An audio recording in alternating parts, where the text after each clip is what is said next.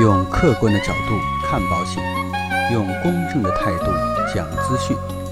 这里是你不知道的保险知识。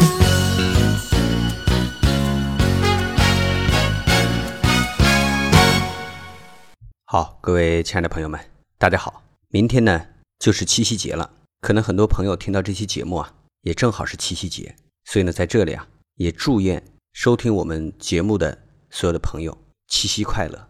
当然，在这里啊，也借助我们这样的一个节目的平台啊，祝愿我的老婆七夕快乐。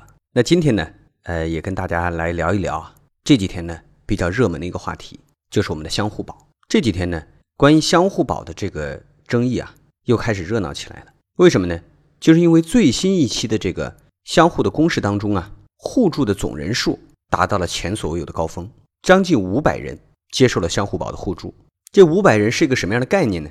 应该说啊，一些小型的保险公司可能一年的理赔案件啊，也就只有几百件。所以啊，相互保这次这个理赔案件啊，它的数量其实是非常惊人的。很多的朋友啊，在这个时候可能就担忧起来了：到底以后的这个分摊额啊，会不会一直暴涨呢？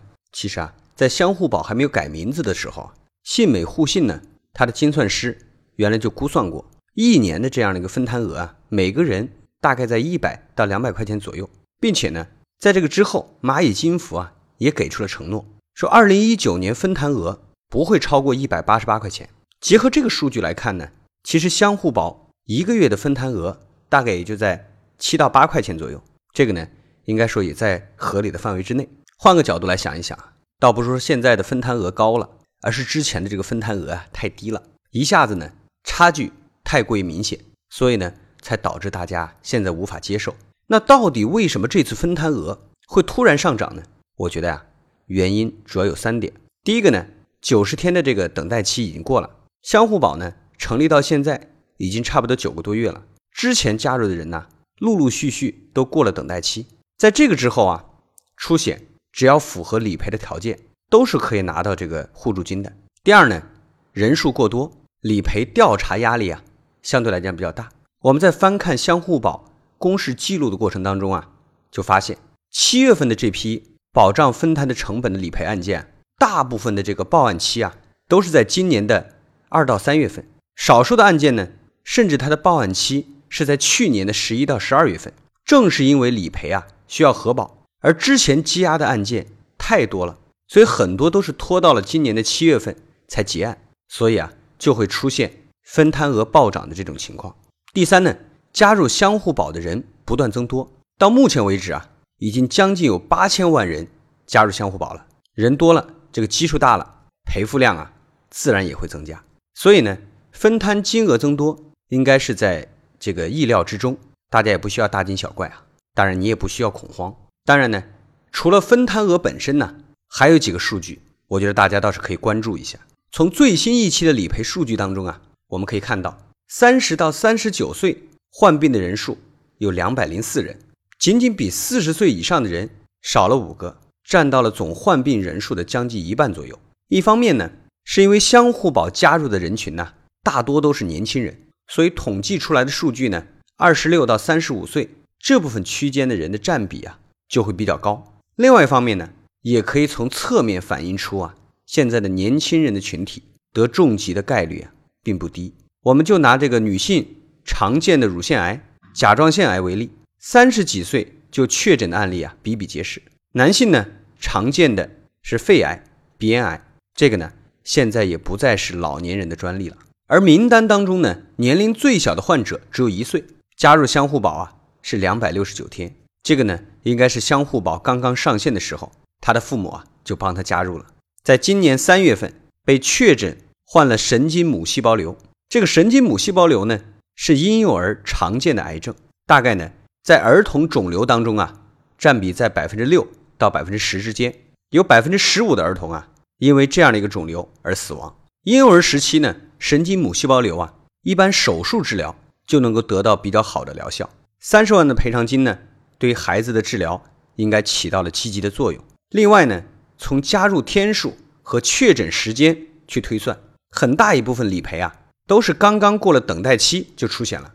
除了感叹啊，大家为什么都能够凑这么巧？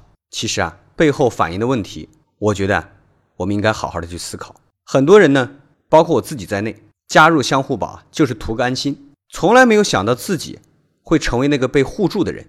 但是啊，有些时候生命就是这么变幻莫测，疾病来的时候啊，不会提前跟我们打招呼。所以呢，买保险啊，一定是越早买越好。病这个东西呢，是这个世界上最没有把握的事，尤其是像恶性肿瘤这类严重的疾病，要想有比较好的治疗结果，足够的钱呢，非常的重要。在四百九十六名患者当中啊，有三百九十七个人患的是癌症，占到了总理赔的百分之八十左右。我大概算了一下，其中呢，男性差不多有一百九十二个人，女性呢是两百零五个人。在具体的癌症当中呢，理赔率最高的是甲状腺癌，这个呢基本和保险公司的理赔数据啊保持一致。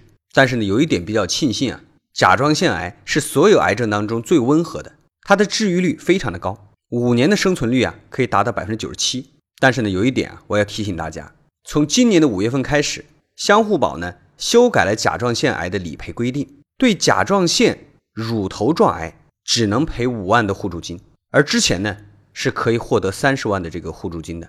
这点啊，大家一定要注意。和其他的癌症不同啊，甲状腺癌本身治疗并不麻烦，最麻烦的地方啊是它作为这个癌症本身，一旦患了以后啊，就很难再去买保险了。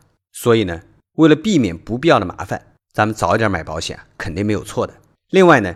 女性高发的癌症啊，还有乳腺癌、卵巢癌、宫颈癌。男性呢，因为抽烟喝酒的习惯，像肺癌、肝癌、鼻咽癌都比较高发。其次呢，男性的这个心梗也比较高发。有研究表明呢，绝大多数的过劳死、猝死的年轻人、中年人都存在着不同程度的基础疾病。经常抽烟、熬夜，加上工作压力大，导致了部分的疾病啊逐渐低龄化。其中呢，最明显的就是心脏类疾病。这些数据啊，给我们提了个醒：按时体检非常的重要。像甲状腺癌、乳腺癌，一般自己啊很难察觉，大多数呢都是在体检的时候发现的，然后呢才去医院做进一步的检查。还有一个啊，癌症的保障非常重要。如果说呢，重疾当中有癌症多次赔付的这样的一个保障，在保费合理的前提之下，最好可以附加上。如果身体原因买不了百万医疗重疾险，在符合健康告知的前提之下，最好给自己买一份防癌保障，这个啊特别的重要。那有人就问了，到底相互保要不要加入呢？其实我觉得呀，是值得加入的。我们先不说啊，它利用强大的这个流量和背书，唤醒了很多人对保险的这样的一个认识，并且呢，对于保险业的发展有着非同一般的意义。